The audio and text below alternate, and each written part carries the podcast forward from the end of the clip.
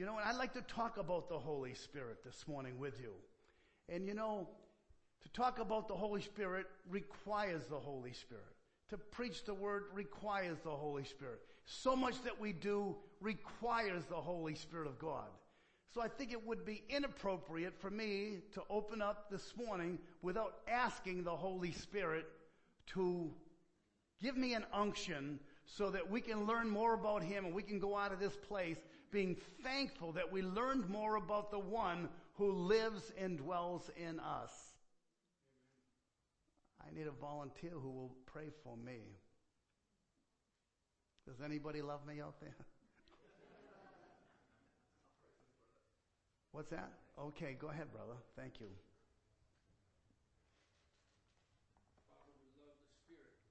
Hmm.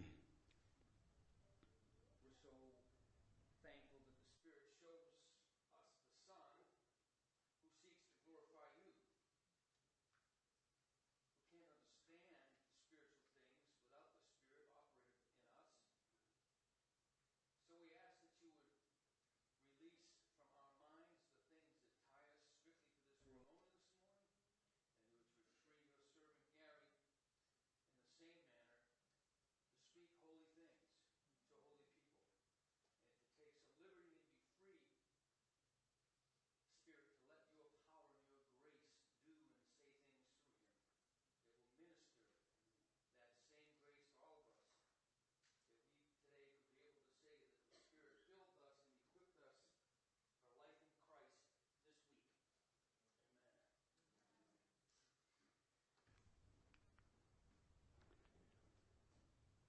Amen. What distinguishes you and I from anybody else is the Holy Spirit. That's something we need to recognize. What makes you and I different from the world in Romans chapter 8 is very pronounced about that, that it's the Holy Spirit. He, the Holy Spirit, who lives and dwells in you. I'm hoping in this message that it can be effective to both you and I, that we might realize where we have failed as believers in the Lord who have the gift of the Holy Spirit and how inoperative He is in our lives.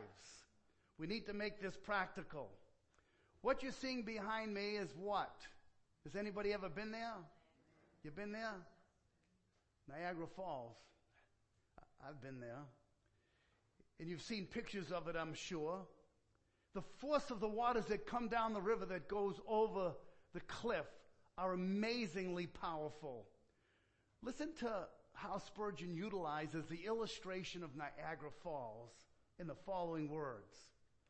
It would be a very wonderful thing if one could stand at the foot of the Niagara Falls and could speak a word which should make the river Niagara begin to run upstream rather than downstream and to leap up that great precipice over which it now rolls in stupendous force.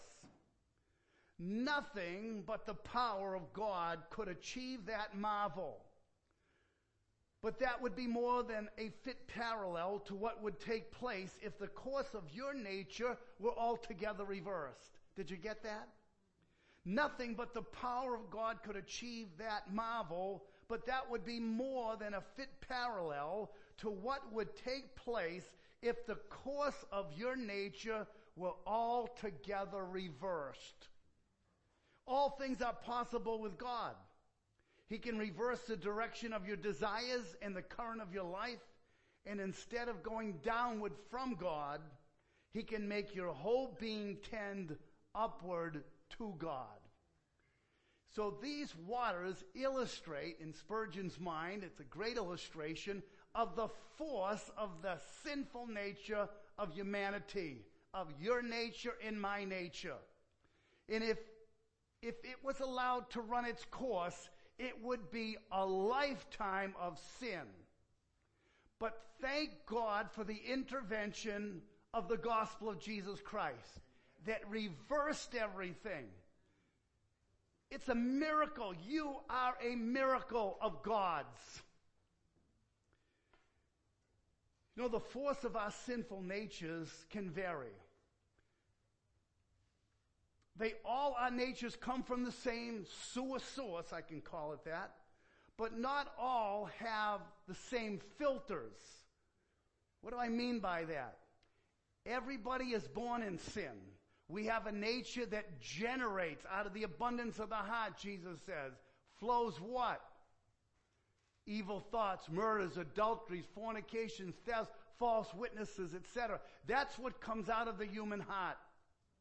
That's the river, Niagara, so to speak, that flows. But in some cases, with some situations of our lives, brought up in a Christian home, maybe in a good neighborhood, having good examples, versus being in a dysfunctional home, growing up in the ghetto, growing up where crime is all around you, where nobody tells the truth, that everybody's trying to con everybody else. Guess what you're going to be like? You're going to be an unfiltered person, and the force of that sinful nature is going to be tremendously powerful. So when the Spirit comes upon someone who believes in the Lord Jesus, and that's what happens after one believes, it tells us that after that you heard the gospel of your salvation, you were sealed with the Holy Spirit of promise. Sometimes the Spirit comes down on people in different ways. I think, practically speaking, experientially speaking. Those that have grown up maybe in the ghetto environment with all the hostility and all of the bitterness and all of the, the wickedness that grows around them and that gets into their system and comes out of them in a pure sewerage way, when God gets a hold of them, it's a pouncing on that person. The difference would be someone who grows up in a different atmosphere where they're taught morals and they have good principles. They, they're, they're educated. They've learned things about life and they've put some of those things into practice. It might be a little different. For them, the Spirit comes upon them like a gentle dove. In other words, the change is not as radical outwardly as it would be with someone who lived a very licentious, outwardly wicked lifestyle that when converted, it shows an amazing change and turnaround. Whereas someone that doesn't have that same kind of background, when the Spirit comes upon them, it's more like a gentle dove resting on that individual. You know, some boats have sails that require heavier winds to blow it. Others not so much. For the one, it may be the boisterous wind of the Spirit may have to come down upon an individual and give them that radical transformation. And for others, it's more of a gentle breeze that causes the same direction in force of the individual's life, but it's not as radical as the other one may be. So, it's the power of the Spirit. It's the Spirit of God that brings life into the soul of a person. That's, you could say, it's the life of God in the soul of man. And that's what distinguishes us. Let's talk about regeneration and sanctification for a moment to help us understand how this works. There's two possibilities of how conversion occurs in a person's life two approaches theologically to how, how transformation life occurs, how conversion is generated in the heart of a person. The first would be monergism. It really means, what does monergism mean? It means one energy, one energy. It is the sole work of God by the Holy Spirit who brings about the salvation of a person through spiritual regeneration. I want to emphasize that this is the sole work of God. What does it mean to be regenerated? It means that you have been given spiritual life that you did not previously possess. Because the Bible describes us as being dead in trespasses and sins. We have no life. But when the Lord comes into your life, you're quickened with Him. You're made alive with Him. That's a way of describing the word regeneration. Regeneration is attributed solely to God. Whereas the other system of believing how regeneration occurs is this word synergism, which really means a combined energy or double energies. It is defined this way, is when the regenerated person works in cooperation with the Spirit in the process. Rather, I want to look at this one here. This is the one. Synergism. The human will cooperates with God's grace in order for regeneration to take place. So in other words, in synergism, God does his part, and then we have to do our part, and the two then combine, bringing about regeneration. In this one, credit is given to at least a degree to the man, to the person, to their human will that is cooperative with God. Whereas in monergism, it's claiming that the work of salvation has, is occurred and attributed solely to the work of God by the Holy Spirit. To one, there's more praise of man. To the other, there's all praise to God. This is a church that believes in monergism. We believe that it takes the Holy Spirit of God to bring life into the soul. Now that's not to say that the will is inactive. God doesn't like press a button and then we all automatically, robotically sort of start to move because this is how he operates. No, God activates the will of man so that the will of man is operative as God draws that person to himself. But the energy for that, the cause for that is all credited to God. We thank him for that. Unfortunately, there's an evangelism out there that promotes this type of evangelism, and oftentimes there's great failure. And one of the ways some of their theologians bail out of this is by saying, well, the person was saved, but then lost their salvation. And I think that's erroneous. Now, but there is something to synergism, and that is this, is when the regenerated person, the one who's already saved, works in cooperation with the Spirit and we call this the process of sanctification. Once you have the Spirit of God, your will is not stripped. Your personhood, your individuality, your choices, God doesn't coerce you, so to speak, to do something against what your will will be engaged in doing. But God provides to you.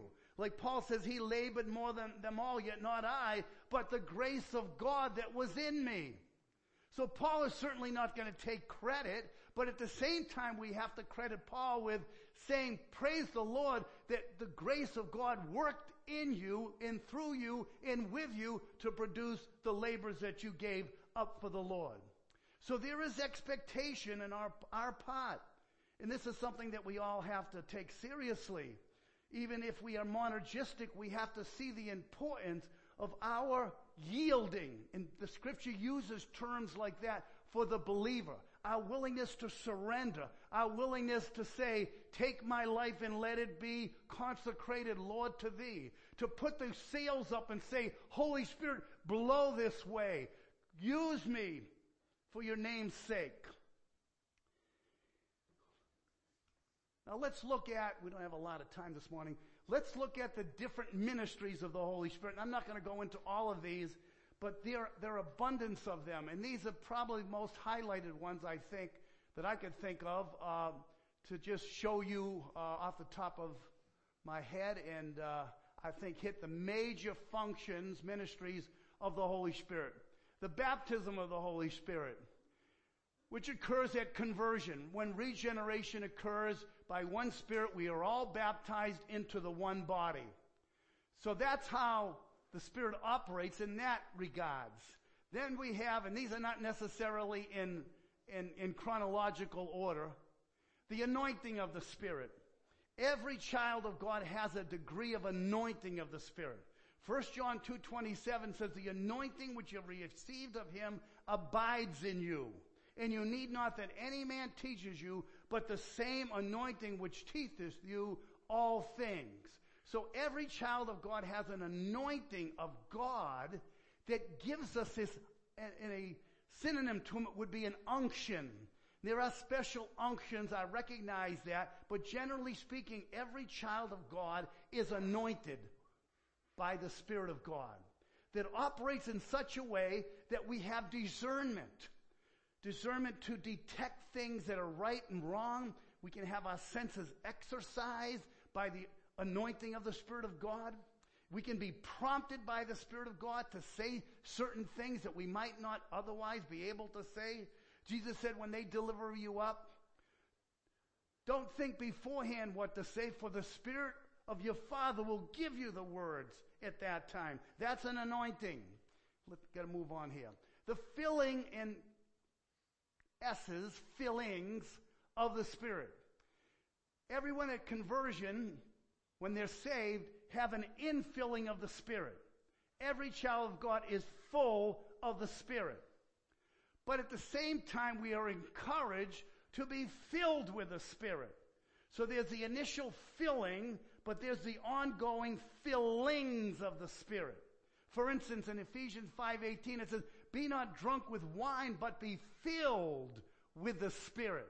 And Paul's already writing to those who he says, after you believed, you were sealed with the Holy Spirit of promise. There's no doubt that these believers have the Spirit of God within them, but he's encouraging them to be filled and to be marked by being filled. Remember in Acts chapter 6, when the time came, the church had different ministries going on and trying to serve the body, and there was a little bit of strife going on, and the apostles decided, well, we've got to, we've got to give ourselves to prayer and to the reading of the word, but we need to appoint deacons, servants, ministers who can handle the situation at the time. And they said, choose out among yourselves seven men of good report and what else?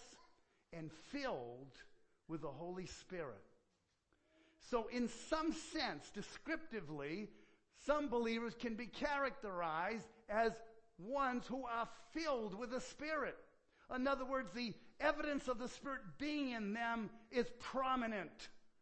And they're living their lives in a way like we read in Romans chapter 8. Those that are led by the Spirit, those that walk in the Spirit, those that have the Spirit versus a carnal mind that's at enmity with God.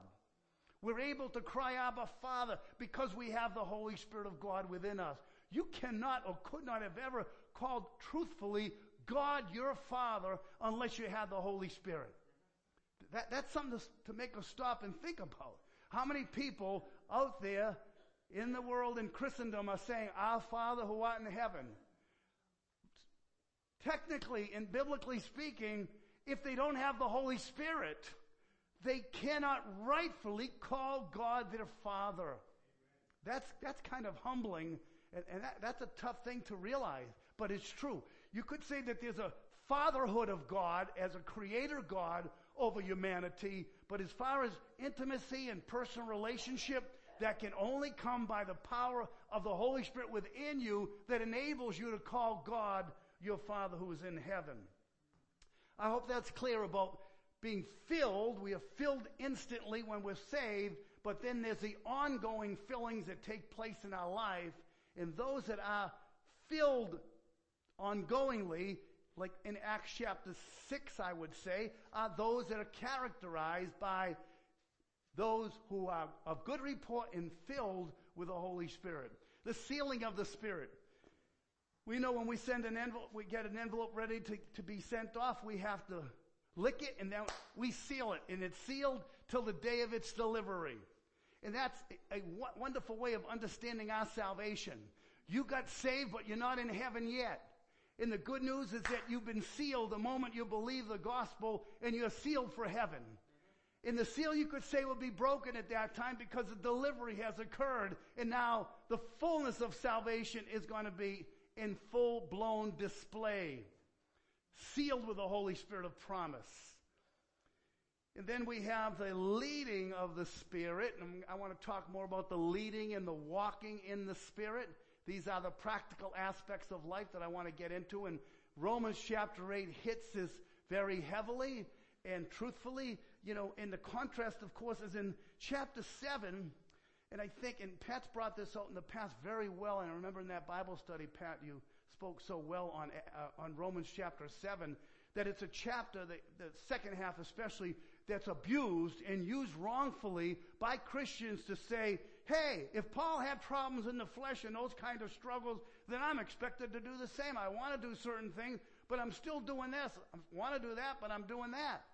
Oh, oh, wait a minute. Romans chapter 8, you could say, is the climax of that struggle. And that's when we get in the ship, you could say.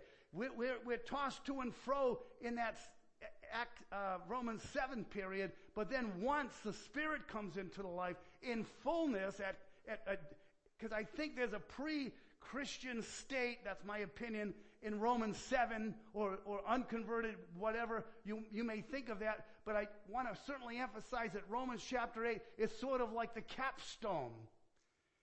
Therefore, there is now no condemnation. What's the condemnation? The guilt that one is feeling is being tossed to and fro. The things that he wants to do, he can't do. With the flesh, he serves, uh, the, with his mind, he serves the, the law, and with the other, he serves the flesh and, and the spirit. And, and he, there's a lot of, you could say, schizophrenia kind of going on in chapter 7. But chapter 8 is a chapter of freedom.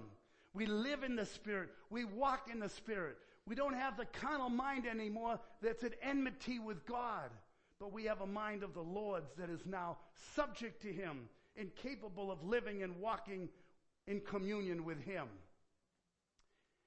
And then last is the gifts of the Spirit. Now that would take a whole sermon and more if we just went into the spiritual gifts. And those are, of course, elaborated on in chapter 12 of 1 Corinthians. The supernatural gifts that a church like ours and most churches, I, may, I don't know how many churches, I don't want to say, but lots of churches do not practice the spiritual gifts. Uh, there's question about the genuinity of those gifts and the use of those gifts and the cessation of those gifts or the perpetuity of those gifts. So there's a lot there that we could talk about if we wanted to talk about the gifts of the Spirit. The supernatural gifts like healings, speaking in tongues, discerning of spirits, interpretation of tongues, etc. Those are all, you could say, extraordinary gifts that are not the common man's, uh, at, at, the common man's disposal. Um, I, don't, I, how deep I would want to get into this even now. Um, I've spoken on it before and done studies on this, and uh, um, I, I guess personally I would fall into the category of saying that I don't think the New Testament teaches or you can be, it can be shown that gifts have ceased. I, I, don't think that's provable. I think 1 Corinthians 13 that talks about, um, you know, now abideth this and that and so on, tongues and knowledge. It will pass away when that which is perfect is come. Well, what is the perfect that is come? Some have said it's the canon of the New Testament. But the canon of the New Testament developed over a course of time, and there was not like one terminus to the canonicity of the New Testament. It was delayed, you could say. I, it just doesn't fit, and most, most expositors would not hold to that position, uh, and others would, would say that the gifts of the Spirit petered out over time, and they don't exist anymore. Others would say, and I might be in this category, that the usefulness of the gifts have not been prominent in the history of the church ever since the second, third centuries till today. And if we do have the full canon of the word, and those who are speaking in tongues had a word from the Lord, or they, we have the word of knowledge or prophesying, which are other gifts of the Spirit there in 1 Corinthians 13, uh, 12, 13, and 14. Why, how would that equal, how would that correspond with the written word? Is this not sufficient? Is this not adequate? So for someone to claim that they have a word from the Lord must be very careful and are they truly, do they truly have the gift and is that gift something that I want to trust myself to uh, or that person who claims to have the gift? There's a lot of subjectivity involved in it and I could say a lot more about it as I was at Pentecostal at one time and things that I witness and observe. And I love my Pentecostal brothers, and I've been to many of their churches, and I've spoken at them as a matter of fact. and I have some high regards for many of them. I think they're dear brothers and sisters in the Lord, and I'm not trying to put them down in any way, but I do think that uh, that's that's a big can of worms there when we when we have an open opportunities in churches for people to prophesy, speak in tongues, interpret tongues, and and I have witnessed firsthand that uh, there's some tough stuff to uh, adhere to when you when you see that going on, and it's uh, questionable. Uh, and that's not to say that the gifts can't still be functional and operative, from my standpoint, what I've seen, I don't see the practicality of it, and I don't want to be overly gullible to what, uh, to me, does not commend itself. But anyway, the reality, the truth is that the Bible does tell us about the Spirit that He has gifts that He gives to His church. And some of those gifts, we, it could be said, have, have uh, vanished or um, have at least been halted. Um, some would say no, they have been revived and so on. Um, it would take a whole little seminar to get into all, all of the details of that. But let's move on a little bit more here. Um, to talk about um, the actions of the Holy Spirit real quickly. The Holy Spirit reveals Jesus. That's one of his primary functions. That Jesus says that he shall bear witness of me. That's, that's one way you can tell when, when true preaching of the word is happening is when Jesus is being exalted in the messages. But also, the way in which you came to know Jesus in a way personally and why you love him and cherish him is because the Spirit has revealed him to you. And here are some verses if you wanted to look them up. He transforms people's lives by the power of the Holy Spirit. And here are some other passages. He creates conviction. Jesus said when he, when he is come, he will convict the world, or convince the world of sin, of righteousness, and of judgment. That to me is a, a very important one that as you and I, Paul talks about, you know, my conscience also bearing witness with the Holy Spirit. The Holy Spirit should be so operative in our lives that He's like a censor that governs our thinking and our attitudes and our moods and our actions. We should be sensitive to the Holy Spirit working in those ways in our lives. He gives us assurance. Praise God for the Spirit. Romans 8, 16. The Spirit Himself bears witness with my spirit that I'm a child of God. How do you know you're saved? The Spirit of God dwelling in you gives evidence to you that you are His child. Now I know there's a subjectivity in, well, is this my spirit or is this the Holy Spirit? You have to make that determination. But I know, like someone put it this way, I know I'm not what I should be. I know I'm not what I'm going to be, but I do know that I'm not what I used to be.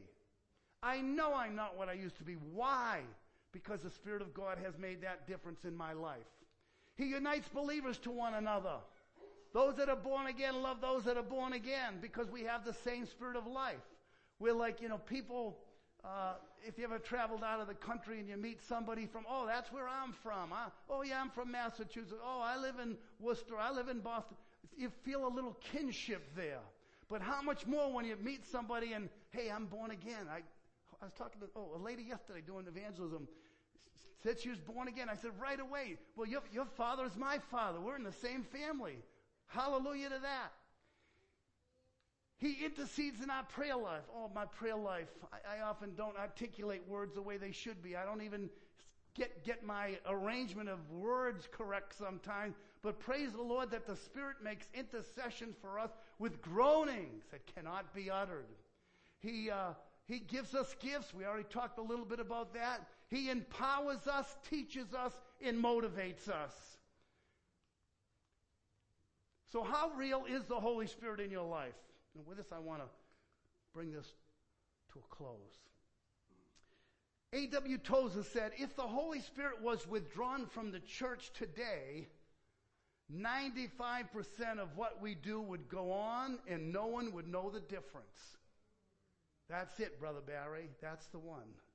If the Holy Spirit has been withdrawn from the New Testament church, 95% of what they did would stop and everybody would know the difference. Did you get that? Let me repeat that. If the Holy Spirit was withdrawn from the church, if we were spiritless, 95% of what we do would go on. What does that mean? That we function somewhat mechanically. We have our daily Bible reading schedule. We go to church. We go to small group or Bible study. We say the right things. We, we, we behave in certain Christian-like ways. And someone can do all of that above and still not have the Spirit. So if the Holy Spirit was withdrawn from the church, 95% of the church today would go on and no one would know the difference. Whereas if the Holy Spirit had been withdrawn in the, in the ancient church, 95% of what they would do would stop and everybody would know the difference. Something to think about. So I want to ask the question then is, how do we live in the Spirit? How do we walk in the Spirit? I feel convicted you know, preparing this message, I feel like I'm a loser. I feel like I've, I feel like I'm a undependent person on the Holy Spirit.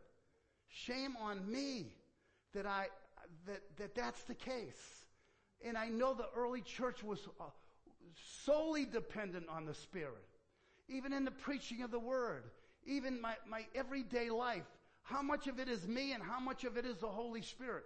Now, granted, you know, I'm not expecting the Holy Spirit to, uh, uh, well, I do pray when I go to bed that the Lord would give me sweet dreams uh, of the things of God. I don't know if that ever happens to you, but it's wonderful when you find yourself in a church setting and you're singing with the saints or, or, or whatever you're fellowshipping in your dream, and it's, it's, it's glorious. Well, anyway, we just need to, to seek the Lord to be more filled with, how do we abide in Him? Jesus says, abide in me and I in you. Well, the Holy Spirit is that link, you could say, to the Lord that gives us that intimacy of communion and fellowship with Him so that we can bear fruit for Him. And we'll have the most joy that way when we find ourselves communing with the Lord and having that close relationship with Him. We're told in the Bible to grieve not the Holy Spirit.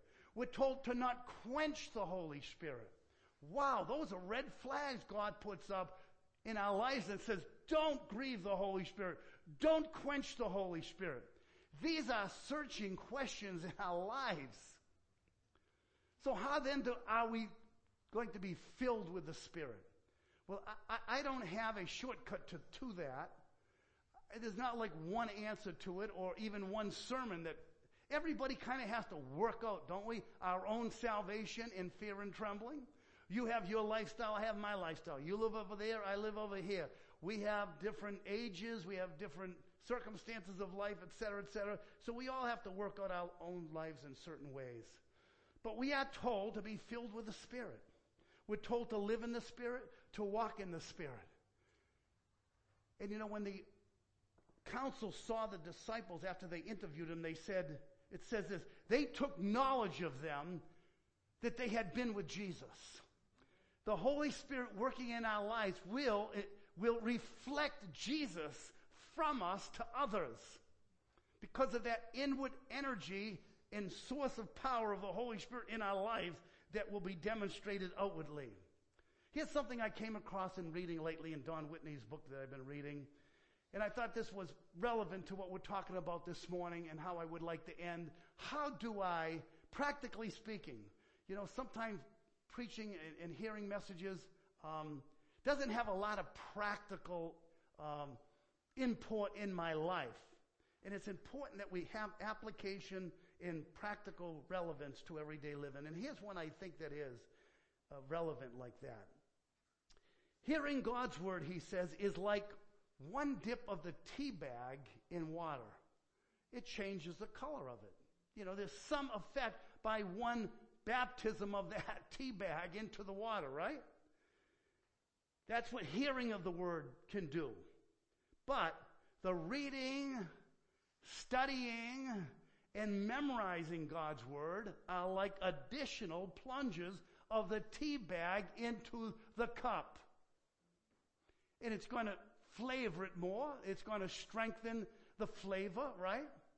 But now, the end of it is this but meditation is like immersing the bag completely and letting it steep until the rich flavor has saturated the cup of hot water.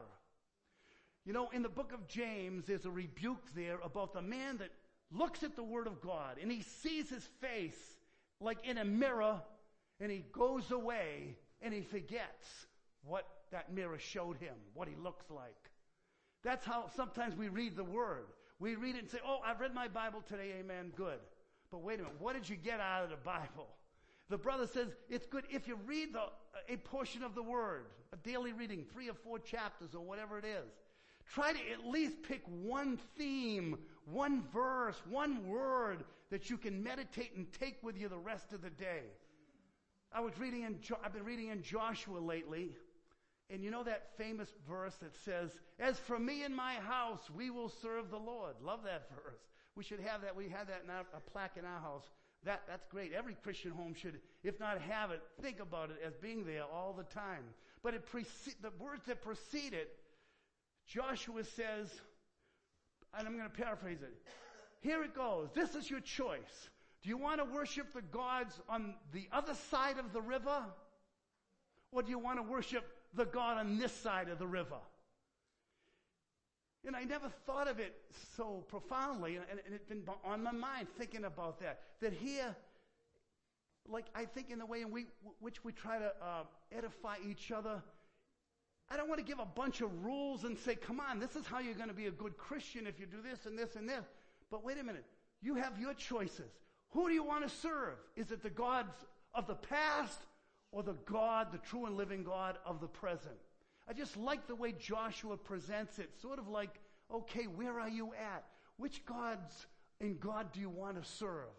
As for me and my house, we're going to serve the Lord. As for you, you make your choice. What God? Uh, do we want to walk in the Spirit? Do we want to live in the Spirit? If God's given us the Spirit and He's changed our lives, He knows what's best. And what's best for Him is what's best for us. It's going to be joy, peace, long suffering, gentleness, goodness, faith, meekness, temperance. Against such there is no law, because the fruit of the Spirit will be evident in our life. And who doesn't want to have all those virtues? That comes from communion with the Spirit, and who we are told, by the way, to love the Spirit. A love of the Spirit, it says in Romans 15. Don't often think about it. We think about love of God, the love of Jesus, but the love of the Spirit. I hope that today, somehow, some way, God would use something that was said that would prick our consciences and would give us a desire to want to be believers who are filled with the Holy Spirit. Can somebody say amen? amen. All right, I'm going to close in prayer, and our triette is going to come up here, and we're going to close with our final song. Let's pray. Father, thank you for your precious word. Thank you for the reminder, Lord, from the book of Romans, chapter 8, that there is no condemnation. But Lord, we are those who have the Spirit, who live in the Spirit, that the carnal mind is a thing of the past. And Lord, we pray that we would be ones that put on the Lord Jesus Christ and that we would live the life to the fullest, Lord, to your glory and honor. Help us, Lord, to search our hearts. Search them, O God, we pray thee, so that we can know if there's any wicked way in us, that you would lead us in the way everlasting. So, Father, thank you for your precious word. Bless your church family here. Help us all individually, some that are struggling more than others, some that are having difficulties. Lord, may your Spirit minister to them powerfully and give them a great sense of His love and presence with them as we give you praise and worship in Jesus' worthy and precious name. Amen. And our final song is Revive Us Again. Appropriate, I hope. Let's sing together. Praise thee, O God. For the Son of thy love, for Jesus who died and is now gone.